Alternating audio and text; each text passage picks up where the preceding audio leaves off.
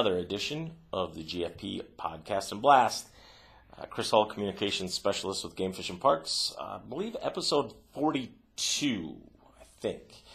Um, have an interesting one for you. Uh, talking, had our GFP commission meeting last week in beautiful Good Earth State Park. If you've never been there, you should. Some amazing trails and forests. It goes down uh, to the river, and you can see Iowa from there. But uh, I had a commission meeting last week, and while we were there, one of our commissioners, uh, Chairwoman Stephanie Rissler from Vermillion, uh, had the idea of doing like a podcast wrap up of the commission meetings from here on out. Um, just another way to get, let people know what we were doing at the commission meeting and how it affects their outdoor recreation. Thought that was a great idea. We'd talked about it before a little bit, and uh, she stepped up to the plate and said she would be willing to do the first one and maybe a bunch of them. So uh, took some time today and sat down with Commissioner Rissler, got to know her a little better, and hopefully introduce her to you. And then talked about the commission meeting, um, what was going on, what the, the commission was voting on as far as proposals and stuff. There were no finalizations for seasons this month. But uh, start doing that going forward. Just another way for people to kind of get to digest what the commission does because it does affect you if you like to hunt, fish, trap, camp, be outside in this great state. So took an hour with Commissioner Rissler. Uh, hope you like it. Have a listen. Car. It's another long day. Very short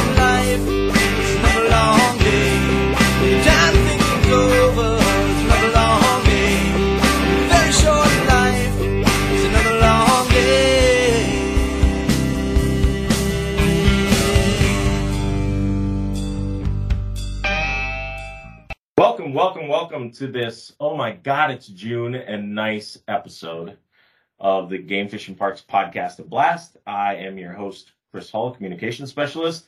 Sitting shotgun with me again, more of a regular than a uh, non-regular, is Nick Harrington. Nick, how's it going, bud? I'm doing good. Thanks again for having me on. Like you say, I, sh- I might almost get promoted to co-host status. I'm hoping. I suppose we should do that, huh? Just call But you the co I'm going to be honest. I'm very worried about the person we have on now taking my position. She so can- I am very worried about it. She she could easily take both of our spots.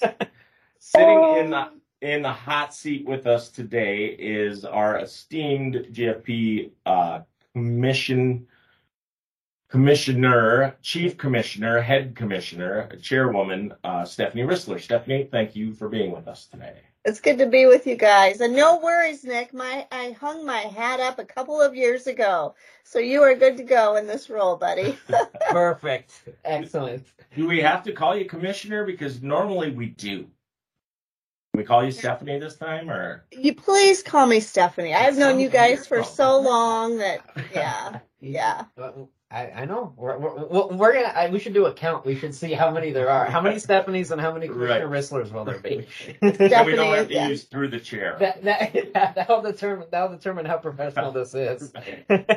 For uh, our listeners, if uh, Stephanie sounds familiar, she probably should, and that means you've been uh, for a few years. You've been keeping up on what's going on in South Dakota. Um, Stephanie, why don't you tell us a little bit about your background? First, where are you from? Absolutely. Yeah. Thanks for having me on, guys. This is fun. And I think this is a great way to keep all of those that are GFMP involved in the know. So thank you guys for doing this first and foremost.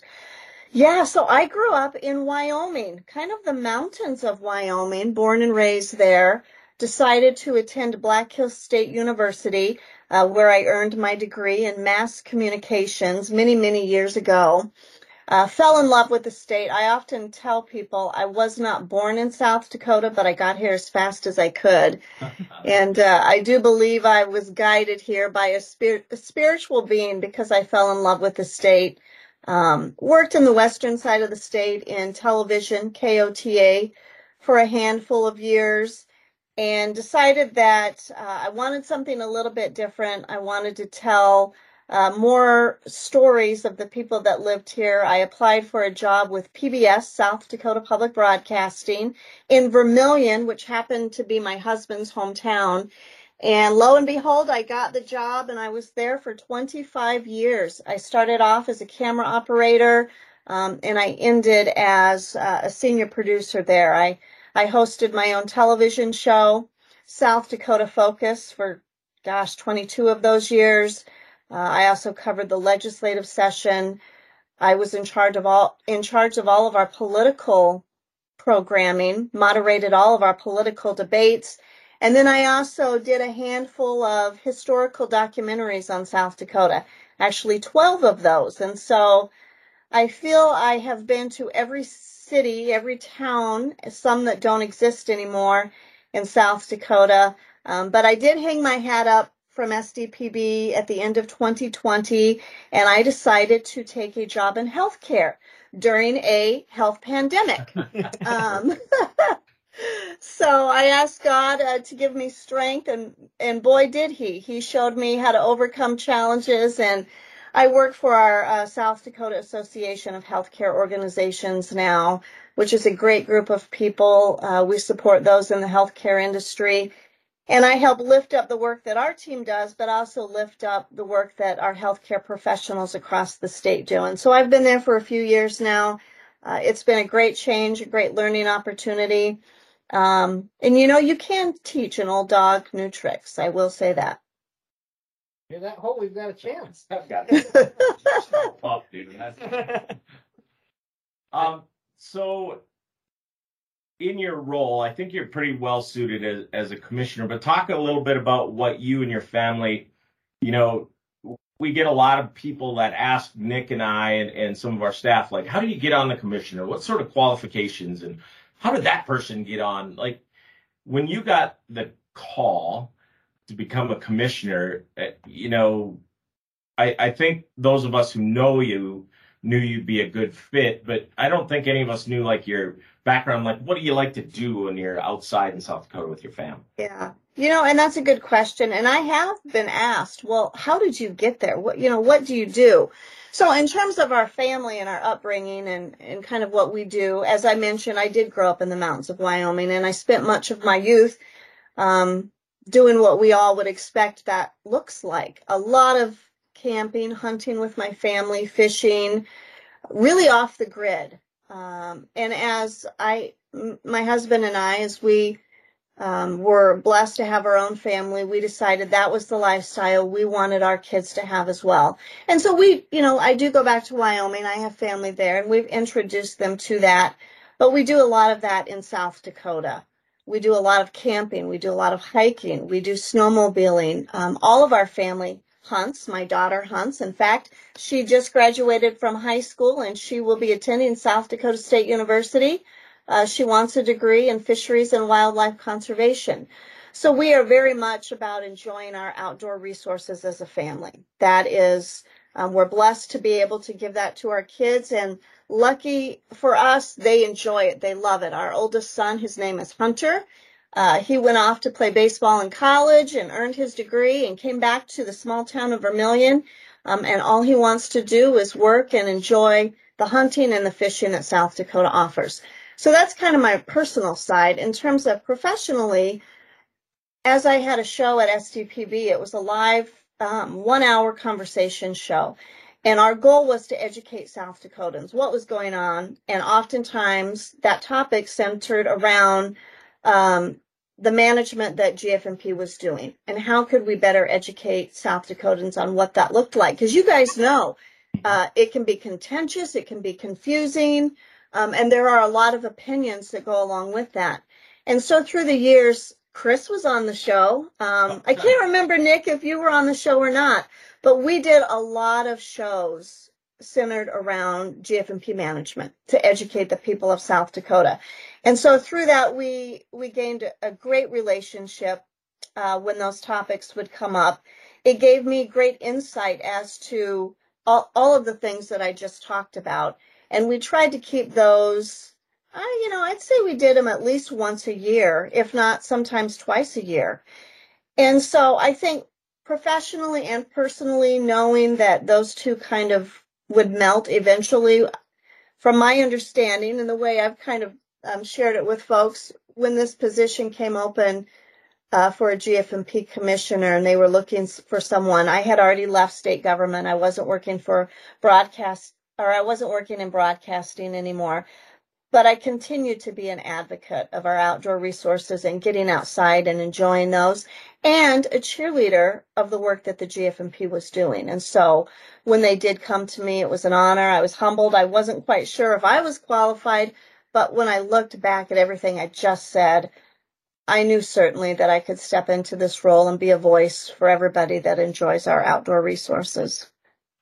And you know, Commissioner Rissler, I mean, I think that's exactly what you just said resonates with me. I mean, I feel the pressure right now because you put things so elegantly and, and so they're so well worded, they're so smooth. I mean, uh, now here I am trying to just make sense of all of it and sound as almost as almost even close. But I I think that blend that you have of that personal balance, your professional balance, and just the way you can tie this all in. You can you can take those contentious topics, you can break them down, you can communicate them in a way that everyone can understand, whether it's me in Hall, whether it's our staff, the public, other commissioners. I mean, I think you just have such a such a skill set, such a gift for that, and I I think that's what makes you just such an excellent excellent commissioner. And again, you you put this so well, and then you've got me just kind of sputtering over here. You all see why I'm worried about her taking my job here. no, you are doing great. You guys are doing awesome. I think it is pretty interesting. You know, I've done enough television and stuff, and not a lot of live TV.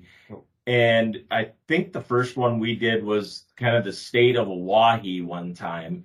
And that, to get a room full of biologists on live television, and, and Nick and I deal with it every day, they're uber smart, they're uber passionate, but sometimes they'll wor- use words like lambda and um, proclivity or something like that. I got to sit back and go, you guys got to talk English uh, because this is a thick topic. And I think I was really impressed initially with you on how you could kind of break it down and keep them kind of going forward and going, okay, now what does that mean? And, and how does that apply to a fisherman or an angler or a boater or whatever? So when your name came up, uh, a lot of us who were on your show talked and we are like, yeah, she's to, she'll be just fine. We don't have to worry about her. She's going to keep it on board and, and keep it going forward. Um, that being said, what you've been on year and a half? Um, let's see. The uh, the governor's office had reached out to me the end of 2020, uh, and then I was appointed early 2021. So yeah, year and a half, two, two years. Two years. Yeah. Yep. Um, what first blush? Um, is it the the workload that this is being a commissioner?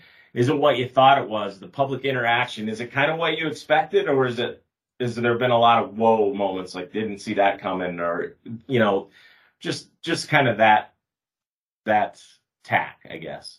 Yeah yes and no because all of you had helped educate me years ago on people are passionate about their hunting and their fishing and so i knew that that was coming.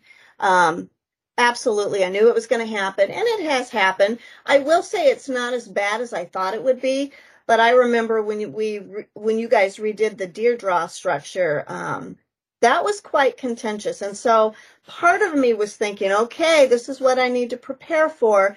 We haven't hit something uh, to that level yet, but when it does, I don't think I'm going to be surprised because, as I mentioned, people are passionate. What has surprised me, um, you know, I know GFMP has a lot on their plate you know, you're managing, as your title says, the game, the fish, and the parks of South Dakota. Uh, and and when we have our commission meetings, we travel to different communities across the state, and the public gets to sit in those, either in person or virtually. What has surprised me is uh, the amount of work and knowledge that has to go into these daily decisions that have to be made, and it is a lot. And on top of that, how hard you guys work to be transparent with the public with what's going on. Um, I knew what was happening, But until you sit there and you look at the proposals and the presentations and everything that's shared with us, you you don't realize just how much it is. And it is every single month except for August and I think we have one more month off in there, February maybe. But every month, I, I, you know, and I think I've mentioned before, we'll get done with the commission meeting, and I have no doubt the GFMP staff the next day are, are working on, okay, what, you know, what do we have coming up next? What do we have to put in front of the commission so they understand what we're trying to do? In addition, the public has to understand what we're trying to do. So I think that's probably what has given me the wow factor um, so far. And, and, you know, I think you make a great point too, because uh, I'm sure your your daughter will experience this too as she goes through her degree. Hall knows this. I was so focused on on being a fisheries biologist through my high school collegiate career, and now when I was I was fortunate to to get in this role and be able to see, holy cow, we do a lot of things. I mean, it is so I, I, can drop acronyms and words the and those words on Hall too, and I try to minimize them. I didn't even do any here. Um, yeah, but not yet. we will get me fired up in a minute. Um, but you know, that's that was my biggest holy cow moment too, right? So to hear you kind of say that same thing, that just that really resonates with me. Like, wow, across the state, we've got almost 500 full time staff that are managing what 62 recreation areas. How uh, 1.5 million acres of private land open for public hunting, not including the public land we have, all our various seasons. What do we have? Is it almost 60, 60 draws that Something we have like take that. place? I mean, when you get that whole perspective of the department, it is just, I, I had the exact same holy smokes moment, mm-hmm. it, but it's a really fun one too. Yeah, and I, and I think for us as as communication people, and and for you as a commissioner, you get uh, all of it you know, we get all of it. It's, you know, if it's a prescribed burn one day and then we're on to fish spawning and then we're on to deer draws and it's, you, we really get to see kind of the gamut of it. And, and we preach to our, our employees every day. You guys and girls have, gals have some of the coolest jobs and let us help you tell the stories. And they're, oh, I'm just a simple biologist. I'm out in the field, you know. And yesterday I was cutting fence and, and spraying weeds. That's not very dramatic are very important. And it's like, well, to a lot of people, it is because you're either creating more access or you're doing more improvements or, or you're building a, we have people building bridges in parks that, you know, they're just kind of like, oh, you know, I'm just a maintenance guy. It's like, dude, you built that bridge. How did, and you did it by yourself, you know? And, um, so it is pretty, it runs the gamut and it's, it can be overwhelming at times, but you're right. I mean, I can tell you that when we travel for commission meetings, um, Nick and I are in the car and we're talking about immediately talking about the next the next meeting and and what could come up and what might or might not be contentious or you know uh, we're usually not right about that part but but uh, yeah it's yeah it's very very over overarching in a lot of ways. We, so. we, would probably be pretty good weather forecasters, right? Like it might rain, but it might also be sunny, but it might be a little windy too. Right. So just if you plan for all of it, you're you're gonna be ready. You know, just bring lots of clothes. Yeah. 50, so, 50 shot. Yep. Yeah.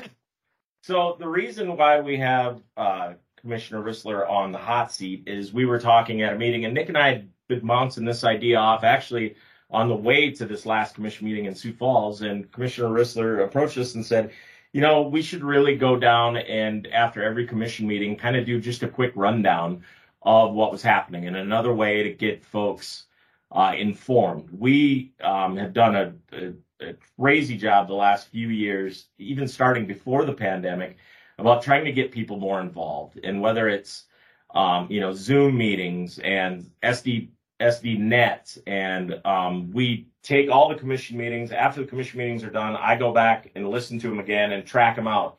So the, all the audio for each individual commission agenda piece is online so people can listen to, but we still have to do more. And and not everybody wants to sit and listen to eight hours of of testimony and information items and everything. So we just wanted to take this chance to kind of break it down uh, quickly. And since it was kind of her idea, we thought we'd put her on the hot seat first. It won't always be her, but I think it, it Sure. probably will be more than most people. So No, I appre- I appreciate it. No, I appreciate it, guys. I mean, when I'm up asking questions, and, and I think you guys probably recognize this, often my questions are, well, how's the public going to know about this? If we're making this change, how are we going to tell them? And you guys do a great job, and um, you appease me and you answer it. And I know you've already got your two steps ahead of us, um, but I am all about communicating with the public. And so this is one more tool. So thank you guys for listening and, and stepping up and making it happen.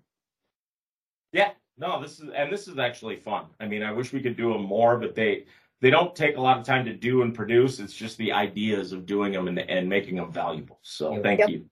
Yeah. So let's let's get in into a commission meeting. Typically, um, they start at about one o'clock on a on an early Thursday in in the month. Um, as we're going down the agenda, we're talking about so we have you know some divisions. The D- division of administration is usually some some fairly not bland things, but important things. But talk about the budget. This is is this the first time you've really gone through the budget, like really? Well, as a chairperson, it is, but but talk about that budget and and how that discussion went. Yeah, so um, Chris Peterson, the finance officer with the Game Fish and Parks, came before us uh, and shared what that budget looks like. And so, as folks know, in state government, your fiscal year starts on ends June 30th and it starts July 1st. And so that's all of state government. So uh, Chris came to us as you know, as we're looking at fiscal year, I guess the rolling budget summary report, fiscal year 2024.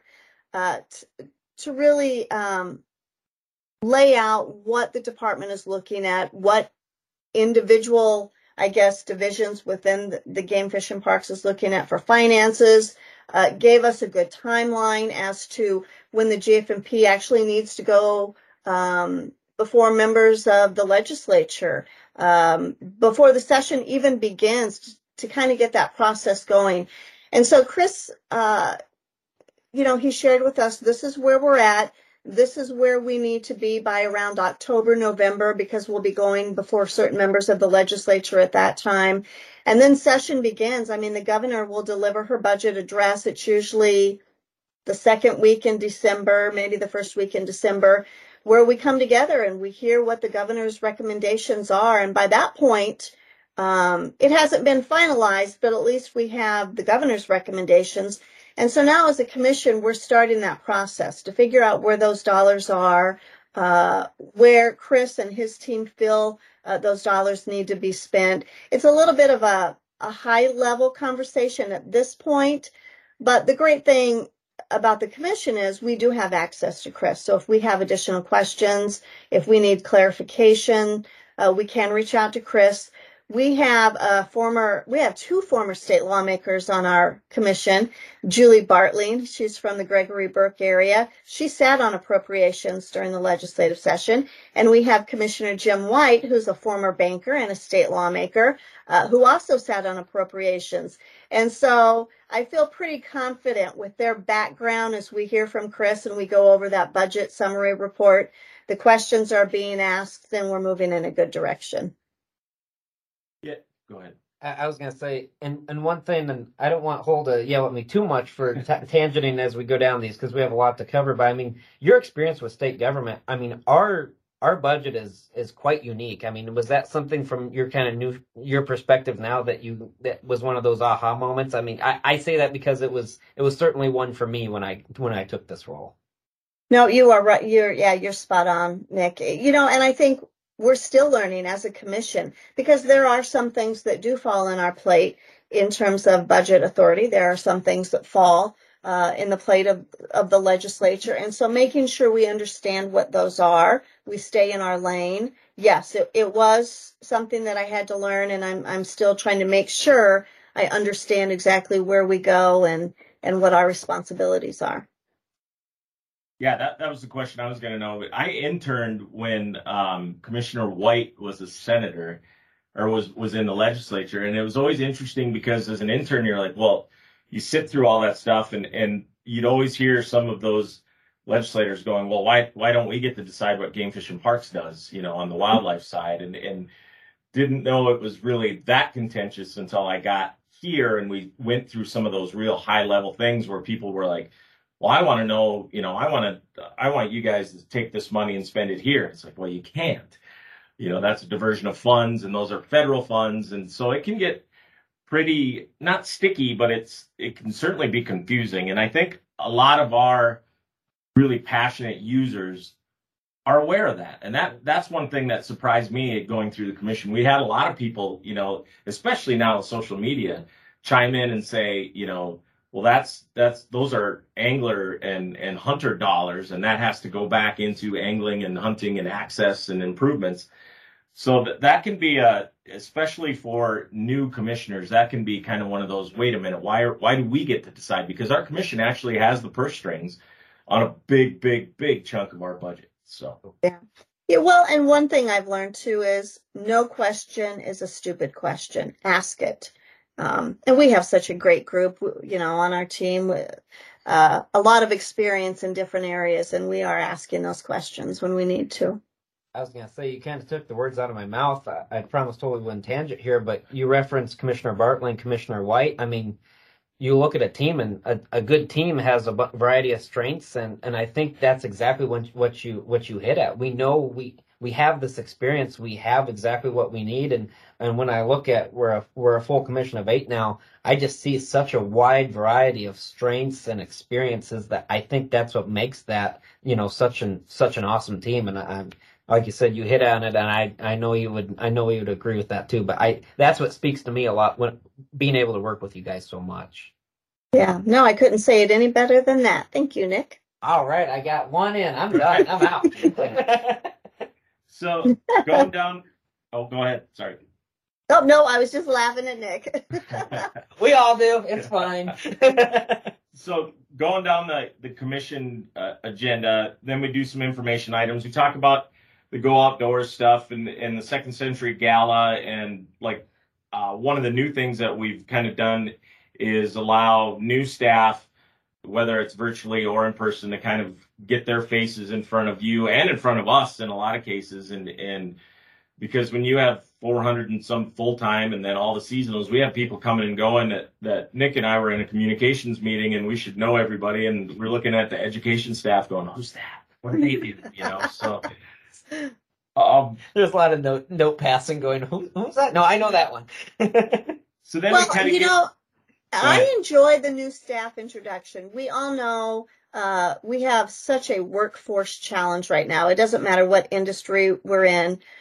The department has been struggling for a handful of years to fill those spots on a statewide level. So to see new staff come in, people moving up the ladder, different things, just you, you know, their, their careers are moving upward within GFMP. We're adding new faces.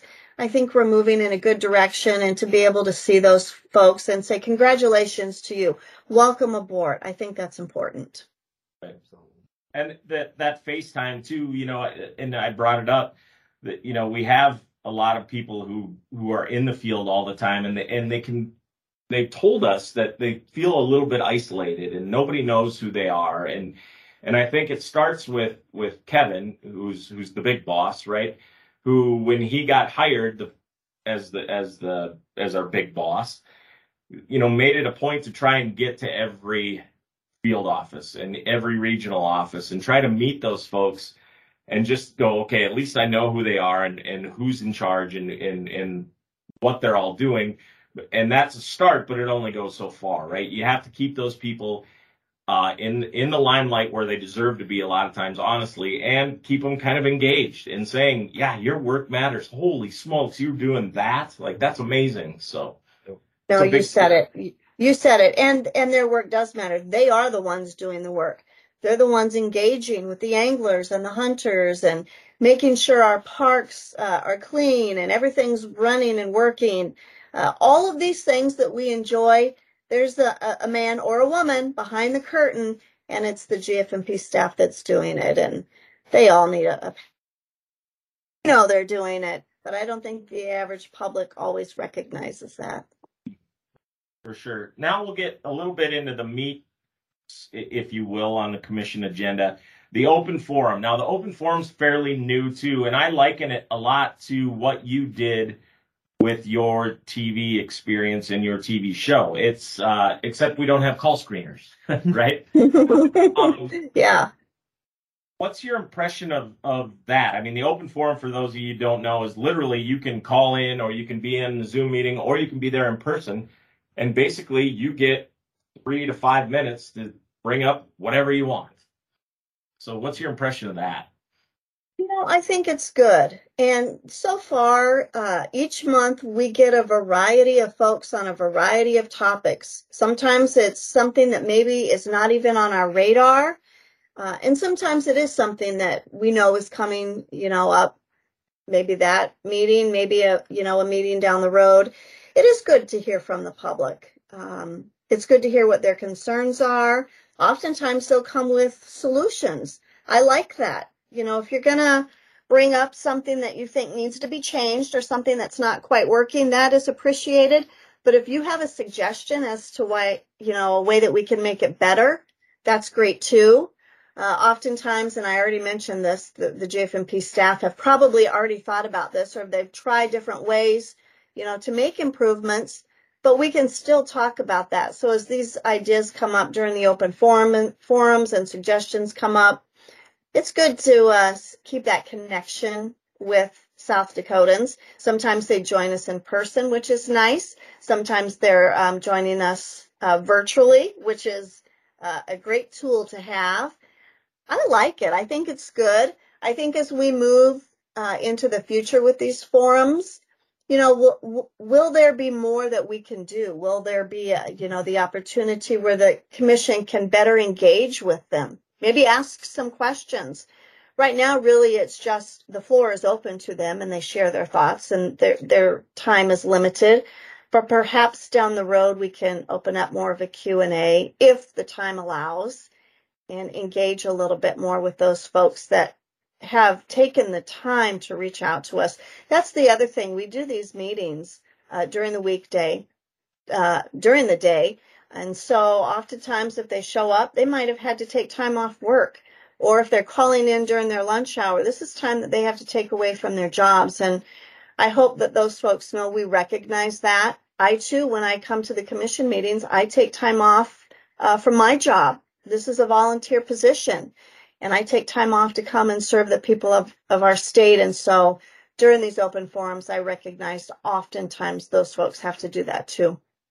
And, and, you know, I think one thing too that uh, as I've done this more really resonates with me is it's all about that that passionate user base, right? You know, these people show up and that's a really good thing because that means they care about what they're doing and I mean, I, I I've sat in front of you guys and given updates on things I know a lot about and it's still, you know, those first couple you have a lot of it, it's a nerve wracking experience and you, you build more experience and get more comfortable. But, you know, I just applaud the heck out of people that come up and, and say what they're passionate about and get in front of our commission and get in front of Kevin, our, our leadership team. And I mean, I, those folks, you can tell they are so passionate about that. And it is, again, whether they're, whether they're on the mic, whether they're on the Zoom or whether they're just submitting their comments, uh, I just have to applaud people for, you know, that that's a that's a big deal, and I think sometimes that can go overlooked too.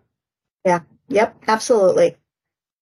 And I think if, if nothing else, that that open forum they and and going down into the petitions, we'll get to that in a second. But if nothing else, it, it gets a line of communication open, and we see that a lot in both the petitions and the open forum, where it's like, okay, we might not be able to do that, or we didn't even know this was an issue. Um, let's grab so and so and so and so. You guys go out and let's keep this conversation rolling and let's see, you know, in the next few months if we can't come to some sort of agreement or some sort of answer to your problem, or at least here's your idea, here's why we're getting hung up on it, and what can we do? And it's on everybody's radar because one, it's on the record, and two, there's about 20 of us taking notes. so you know it keeps that it not only makes you aware it, it also gets that line of communication really really open and going so. Mm-hmm. so let's go down now into the petition. So uh petition process is really something that's probably ooh, maybe six years old i think. And, and, it's gotten to be a little more popular. Petition process is really go ahead and explain it uh, commissioner rissler and then we'll go from there So through the GFMP website, if you know if folks want to make some changes, uh, they can go to the GFMP website, fill out some paperwork. Uh, one of those is a petition, and they come before the Game Fish and Parks uh, during a commission meeting. Well, they come before the commissioners and they present whatever said change they would like to see happen. Uh, we then will hear from a member of the GFMP staff that will share a little bit of a history. Um, maybe we've tried to make this change before, whatever we need to know. And then they may provide a recommendation from the department. Um, you know, we move forward with this. This is a great idea. Or perhaps uh, we would recommend that the commission denies this for said reasons. And so this is another good way for the public to get in front of us and say, this is working, this is not working. So, for example, we heard from a gentleman that does a lot of fishing in the Chamberlain area, um, and he's uh, so around the marina at I, I believe it's uh, Cedar Shore. Yes, yep. the the Cedar Shore boat launch. He does a lot of fishing there, and we all know uh, Chamberlain is a great place to go and fish. They have a lot of tournaments there, and it creates a lot of waves. And those folks that are on those rocks, they're concerned um, about the dangers. And so they asked the commission to consider a no wake zone at Cedar Shore boat, boat launch. And he, you know, to go back what you said, Nick, uh, he took time off from work. Um, he took the time to come and speak before the commission. I don't know if he was nervous or not, but I applaud his efforts. And he brought up a lot of great things. But in the end, this wasn't um, a boat a boat launch or anything that was created by the Game Fish and Parks. This is a private uh, marina that Cedar Shores has created. And when we start to make changes like this, you know, we have to ask, well, where does it stop? If we do this here, will others be coming forward? And so the recommendation from Director Kirschenmann was denial. And it was for some of the reasons that I just mentioned to what you said, Chris, because this was one of those moments where we said, look, this doesn't have to stop here because there's for, you know, there's more that we can do. And this gentleman had actually reached out to um, the resort and he had reached out to some tournaments and said, you know, the boats are coming by pretty quick. We're worried about our safety. Um, but what we suggested was, well, maybe the department could reach out to the resort and to from you know, to the tournament directors because the GFMP maybe has a little bit more weight than, you know, one individual. And that's what happened. The, the department worked with this gentleman to figure out, okay, we're not going to move forward with this petition, but we are going to move forward to make sure that those that are utilizing that area are aware there are fish, you know, there are anglers along there and there could be kids. We don't know.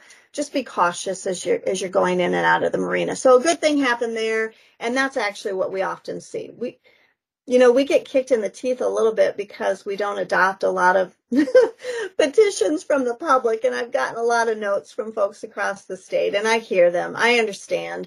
The, the truth is we have a whole uh, group of uh, scientists and experts within the department. They've tried some of these things. You know, a lot of these ideas that are coming forward, they're not always new ideas. And so I personally, I can't speak for all of the commissioners, I lean very heavy on the science and the data that the department brings. And so it doesn't mean those petitions are bad ideas. We just have to balance where we go with some of our decision making. And I think you bring up a great point too. Just because a petition is denied does not mean that the conversation is ending. I, I, I can't think of any conversation that has ended with a petition denial. Right. If I'm being honest, and, I mean, yeah, and the, and the other thing, and you brought it up, Commissioner. A lot of these petition ideas, when we see them, we go, "Oh, haven't we talked about this like ad nauseum?" Yeah, with each other Right. You know, and and and how can you improve that? And I, I'm a big shore fisherman. Nick knows this. I tease him about being in a boat and how my fish count more. They mean more when I catch them from shore. You know, so to have a a half hour conversation at a at a pretty open and high level, it to me means a lot. And and in fact, some of our staff were texting me going, "Hey, you need to." Like, because I was frowning and like, we need to protect these shore fishermen because I go through this all the time. But we do have these conversations a lot behind closed doors or in meetings, and there's never if you get 10 of us in a room, there's eight different opinions on a lot of this stuff. So to have that at that high level and, and kind of bring everybody together and you know ultimately I think I think it'll be a I, I know it'll be a good thing, especially for that point, because that's a really good spot to fish.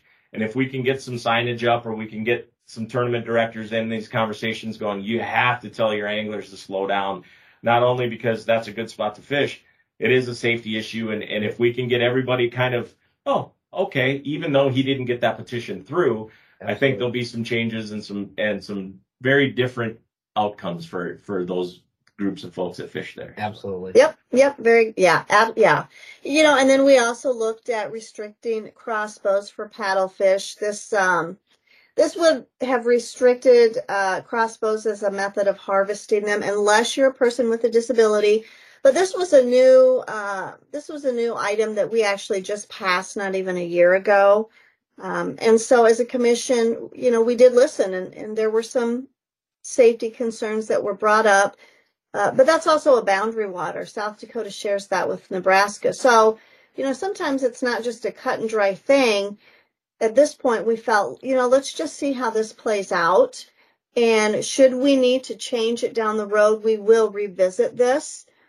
But we also recognize, you know, we have our, our friends in Nebraska too. So if changes need to be made, there are others that need to be brought into that conversation. And that doesn't mean, you know, we do what Nebraska does or Nebraska does what we do, but we want to be friendly neighbors when we're making changes. Hey, that whole she just said we're friends. So yes. You know, yeah, Nixon. We can be friends with Nebraska. Nice. Here we go. All right. Building bridges, literally, literally and figuratively. No one cross a bridge that I build, please. That that is not my skill set. Strengths of a team, right? We'll go back to that conversation.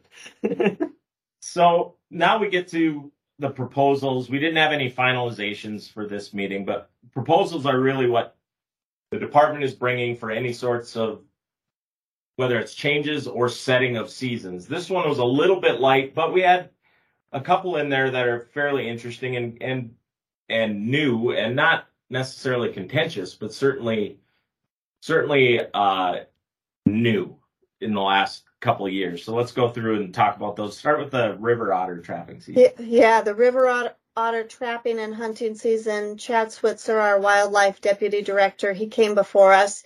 Um, you know, he really had no changes for us. He outlined what's been uh, done over the last few years moving forward.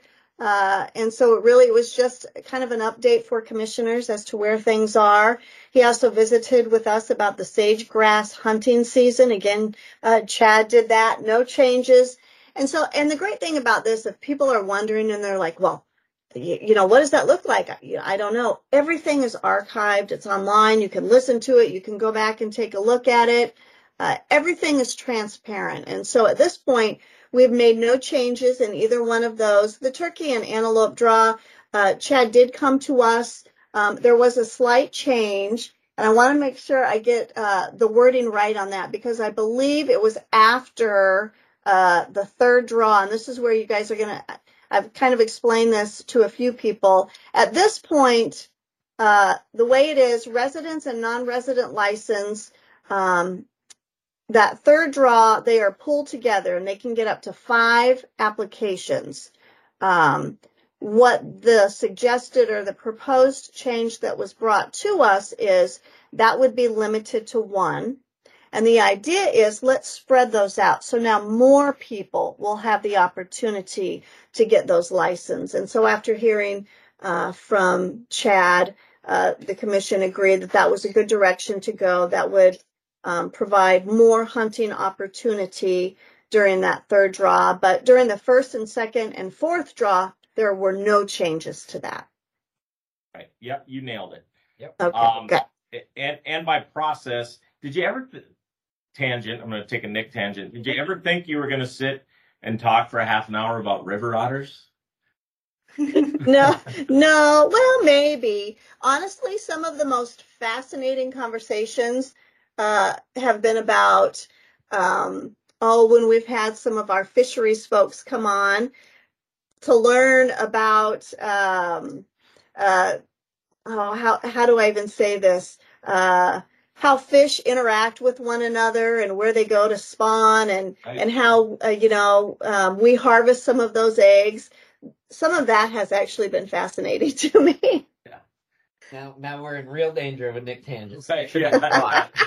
Start talking. Here Nick. comes CPUE. Yeah.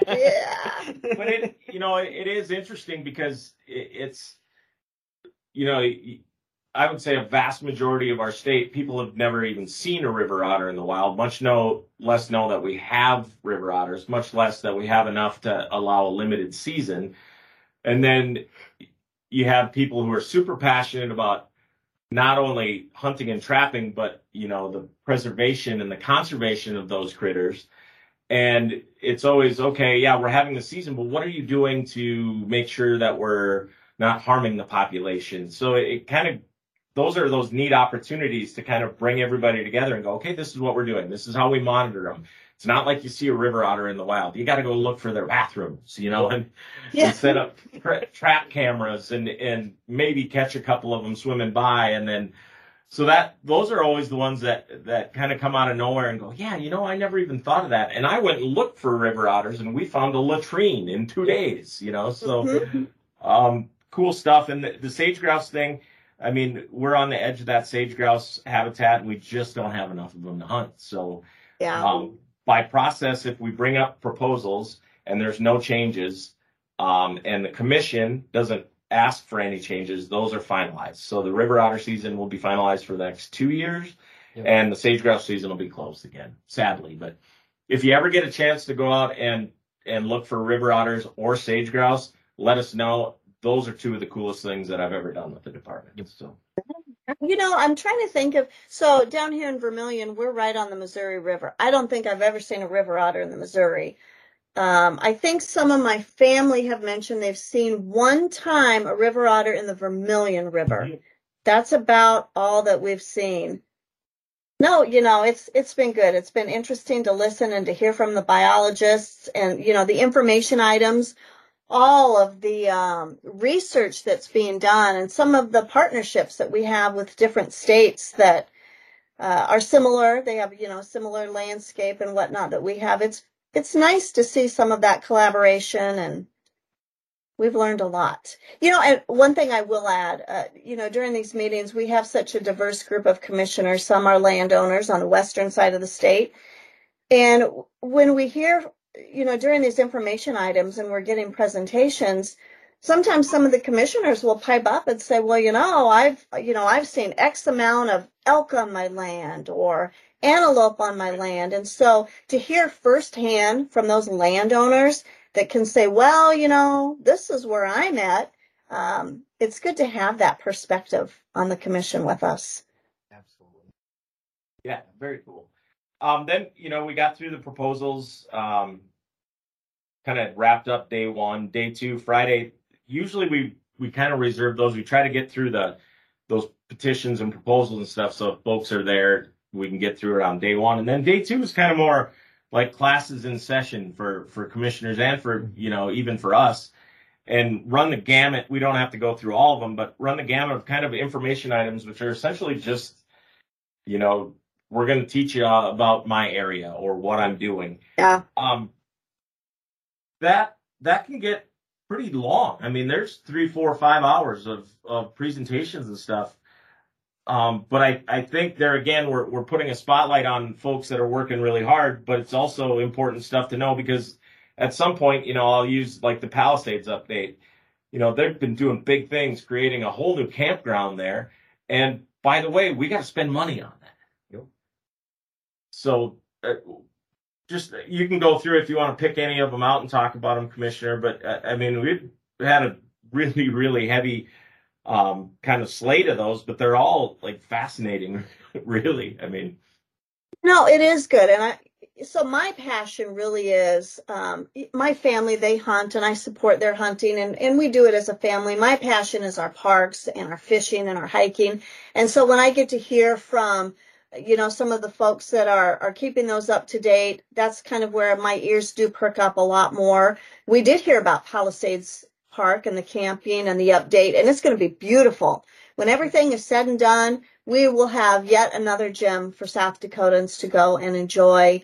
Um, we get an update on some of uh, the projects that are going on, and I don't know if a lot of the folks across South Dakota know this. Many of the GFMP staff are so skilled they are able to go in and do that construction themselves, which saves the department money. If you can't have somebody go in uh, and do that building, I think they can do every just about everything except maybe electrical work. That's huge. And that's a good, you know, that's a great kudos to the GFMP team. You know, we, we're, we're utilizing that skill set of, of the staff and we're saving the department money on that end. Uh, we get a parks, trails, and events update.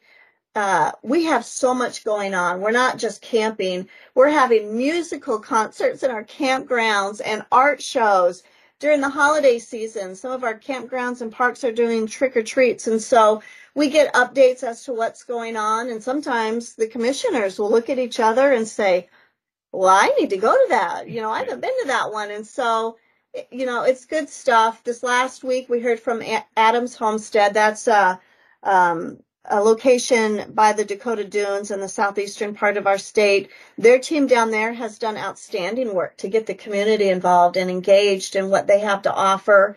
Lodging opportunities. This last time we got to take a look at what the new lodging opportunities are across some of our state campgrounds.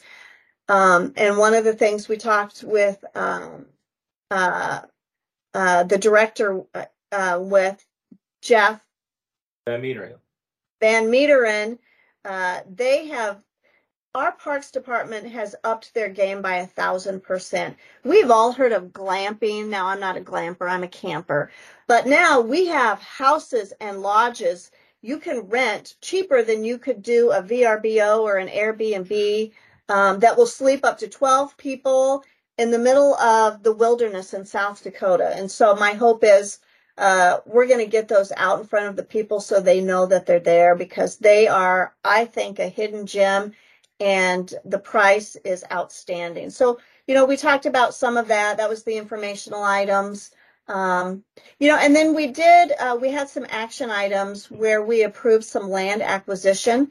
And so now we're going to provide more access to people of South Dakota. This was land that other owners came to the GFMP and said, we would like this to be part of the Game Fish and Parks so folks have more access.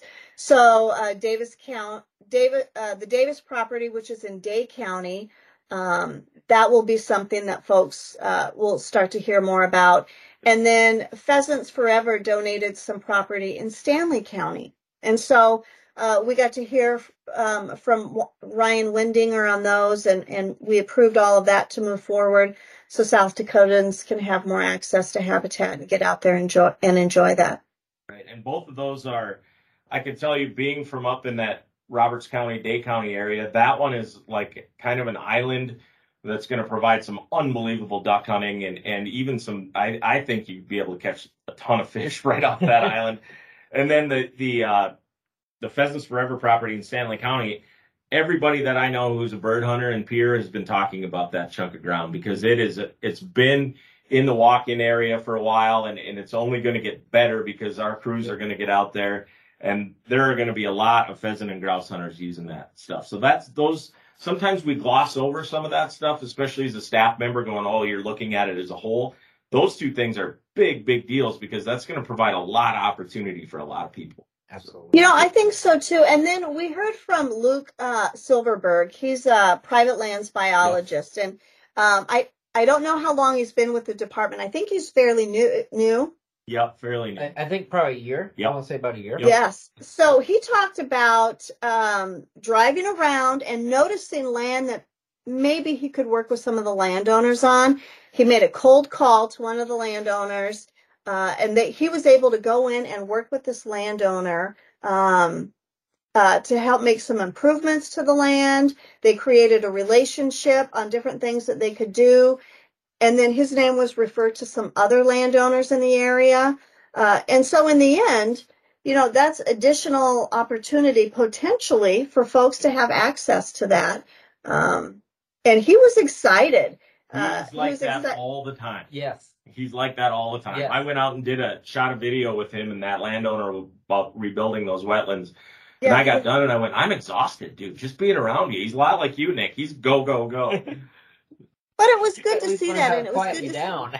see those relationships that he's building, and you know, it you know, it was to improve the wetlands, and then we got to see some pictures of the process and what it you know looks like now. I hope South Dakotans you know recognize, as we mentioned at the beginning, all the things that are going on out there. And, and you know, I, again, from my perspective, when I watch these, I think the biggest thing, and we've kind of touched on it, is you get to see that passion for their work really come through, right? I mean, in every single one of these presentations, uh, like I say, we're just shy of 500 full-time staff here, and you they get these opportunities to talk about what they they're passionate about, what they have, you know, things that holy cow, you are just. I, I sit there and go, wow, you are just doing an awesome, awesome Right. job, and I, I, I love that they get those opportunities to showcase that because I mean, yeah, when he's I, I saw a guy hand hand chopping Eastern Cedars, and I knew I had to call him. Like that's going above and beyond. That's Right. doing an that's just wanting to do an awesome job. So Right. when we get to showcase that, I I just love that about about these presentations. Uh, You know, and I used to worry at the end, they always will say, Well, do you have any questions? And sometimes we do, but sometimes we don't. And honestly, as these presentations are going on, I'll write a question down. Oh, what about this? Well, they'll tackle those within their presentation. They hit on those. And I've come to the point where even though we don't always ask a lot of questions, it's because either they've answered it, um, or we, you know, we also recognize these are the experts. And so we appreciate the opportunity. And if there truly was a red flag, it would be asked. But the presentations are outstanding and they hit everything that we need to know. That sounds like a podcast with Commissioner Rissler because all my questions I want to bring up Yeah. they already hit. Already had. Yeah. Yep. And then, you know, we just kind of wrapped up the meeting. We talked about, you know, a couple of big things. Well, three big things back to back to back. Uh, the AIS, uh, aquatic invasive species, and then the pheasant harvest is always kind of everybody's always, you know, wants to know about that. And then spring spawning and and stocking. So those are all heavy things to end with, or come close to ending with, I guess. Yeah, you know, uh, the aquatic invasive species that has really um, reared its ugly head. But when I was with SDPB, we we did a show on this. It's not new, but I think folks are really starting to pay attention. Uh, the department we were talking about it last year, and they were talking about what well, what can we do? And they're doing that. They're they are um, increasing the number of folks that will be out there checking to make sure um, those plugs are being pulled and everything is drained and dried. Uh, they're engaging with the public. We're getting more volunteers. Uh, and we, so far this year, we've seen more tickets have been written and more, more warnings have been written. And we have no new cases of zebra mussels at this point so far. So that's good. I mean, they take it seriously and they're making sure we're, we're kept up to date. That's good. And I think, um, I think we're moving in a good direction. Yeah, the harvest report, everybody is wondering what things are, are going to look like. And people are, you know, we had a crazy winter, uh, and it is on minds of folks. Well, you know, what will the, you know, those broods look like? And so far, things look good from what we're hearing. Spring spawning and the stocking summary, that's always interesting. And what we also heard was folks I think a lot of folks know this. I know my husband goes to the GFMP website all the time uh, to see where the GFMP has stocked fish, uh, to take a look at what's going on, and you know, utilize your time. Uh, Be more efficient when you're out there fishing. We also got an update on the ADA track wheelchair program from Emmett Keyser, and I'm going to mention him again. But for those folks that uh, um, have challenges with mobility, we now have these track chairs so you can go out and enjoy the great outdoors, um, which is outstanding. And then we did get a license sales update from Director Tom Kirschenmann, which is always good. That lets us know how, you know, how are we doing with everything from small game to fishing, all of it? How does that compare to last year? Um, it- you know, and if there are any red flags, we know that, about that ahead of time.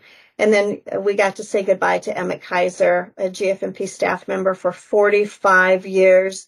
Um, just an outstanding human being, and I know you guys will miss him.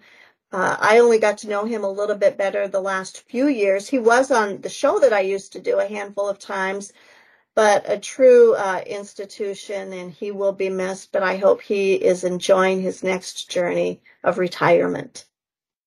Yeah, he he. Uh, I I don't think his footprint could be understated. He mentored a lot of us, and and the way you know he went through some tough stuff. I mean, uh, is you know professionally. I mean, everything from open fields to you know, at one point we had a lockout and and where private landowners were, you know, not letting people hunt, and he was in the middle of all that. He was in the middle of the non-meandered stuff. He was, you know, during the legislature, he was over there a lot, and to handle that stuff with such an even hand and and it, just really impressive. He told me one time, he goes, you know, your mouth gets you into a lot, gets you out of a lot of situations, Hull but it also gets you into a lot of situations and you got to you got to pause and figure out what moment that is before you talk. So that that was early on in my GFP career. So uh, he's yeah, good advice. So yeah. fortunately, we've got Hall that tell me the same thing too. Yes. So we've got Emmett's Emmett's generational knowledge trickling down a little bit. but you know, I, I think we can wrap it up. Thank you for your hour. It, it's you know your insight and you've got a really really good feel for um for what's going on and, and the questions you ask and stuff and and we appreciate it and I can guarantee you that this won't be the last time that we make you do this. Absolutely. So. And and you know this was fun. I'll, I'll, I'll echo what Hall said too. I mean, I, I kind of said at the start too, but just your ability to to share information on this type of thing, make it make it so that everyone can digest digest it, not just you know, we, we talk about uh, otter latrines and we get very in depth, but we can we can make it so that everyone can understand things. I mean, I think just your passion you you are as a as an individual, your skill set you have from your professional. I mean, I know I learn a lot even just just kind of watching you run these meetings. I learned a lot even just in this last, last hour. So I mean, that's something I just appreciate the heck out of, and and we're super super happy to have you as a commission and I, will I'll state it again. I think we got an awesome team of commissioners, and I'm I'm glad to have you leading them. Oh, thank you, guys. I appreciate those kind words. You know, I will say, covering politics for all those years, and I have sat on boards, much smaller boards, um, a few statewide boards, um, but to have this role, it, it certainly is. It's it is an honor. There's a lot to learn, and one thing I have learned: uh, listen before you speak and listening goes sometimes a lot further than speaking. So it's been good. It's it truly is an honor to serve the people of South Dakota, and we do have a good team, both where you guys sit and on the commission. Awesome. Well, thank you for your time. Uh, say hello to your awesome daughter for us. Uh, she's a good one. I haven't met your sons yet, but I have met your daughter, and she's she's pretty. Oh, cool. she she uh, she's very fond of you as well. So I will let her know. Thank you for your time, Commissioner Rissler. We appreciate the heck out of it. Yep, absolutely. Thank you both. Thank you. How can time fly just pass by without saying hi to me? How can time fly just pass by without saying bye to me?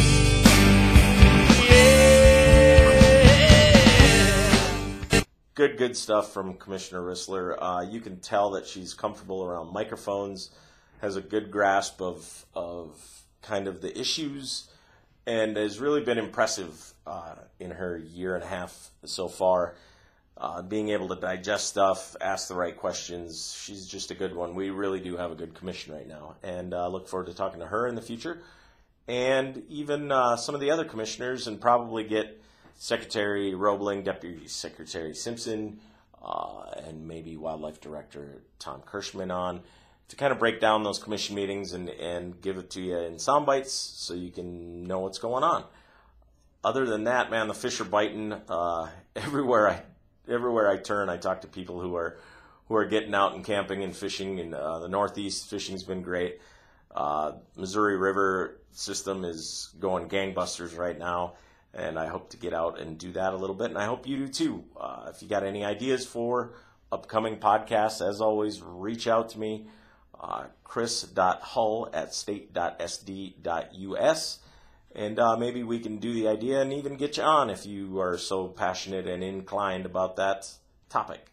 So thanks for listening, and uh, get outside and make some memories.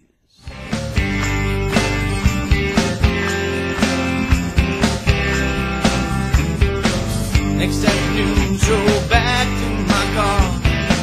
Lose most of breath, so dang far. Turn the key, flip the horn with my head. Call a friend for jump, well then my battery's dead.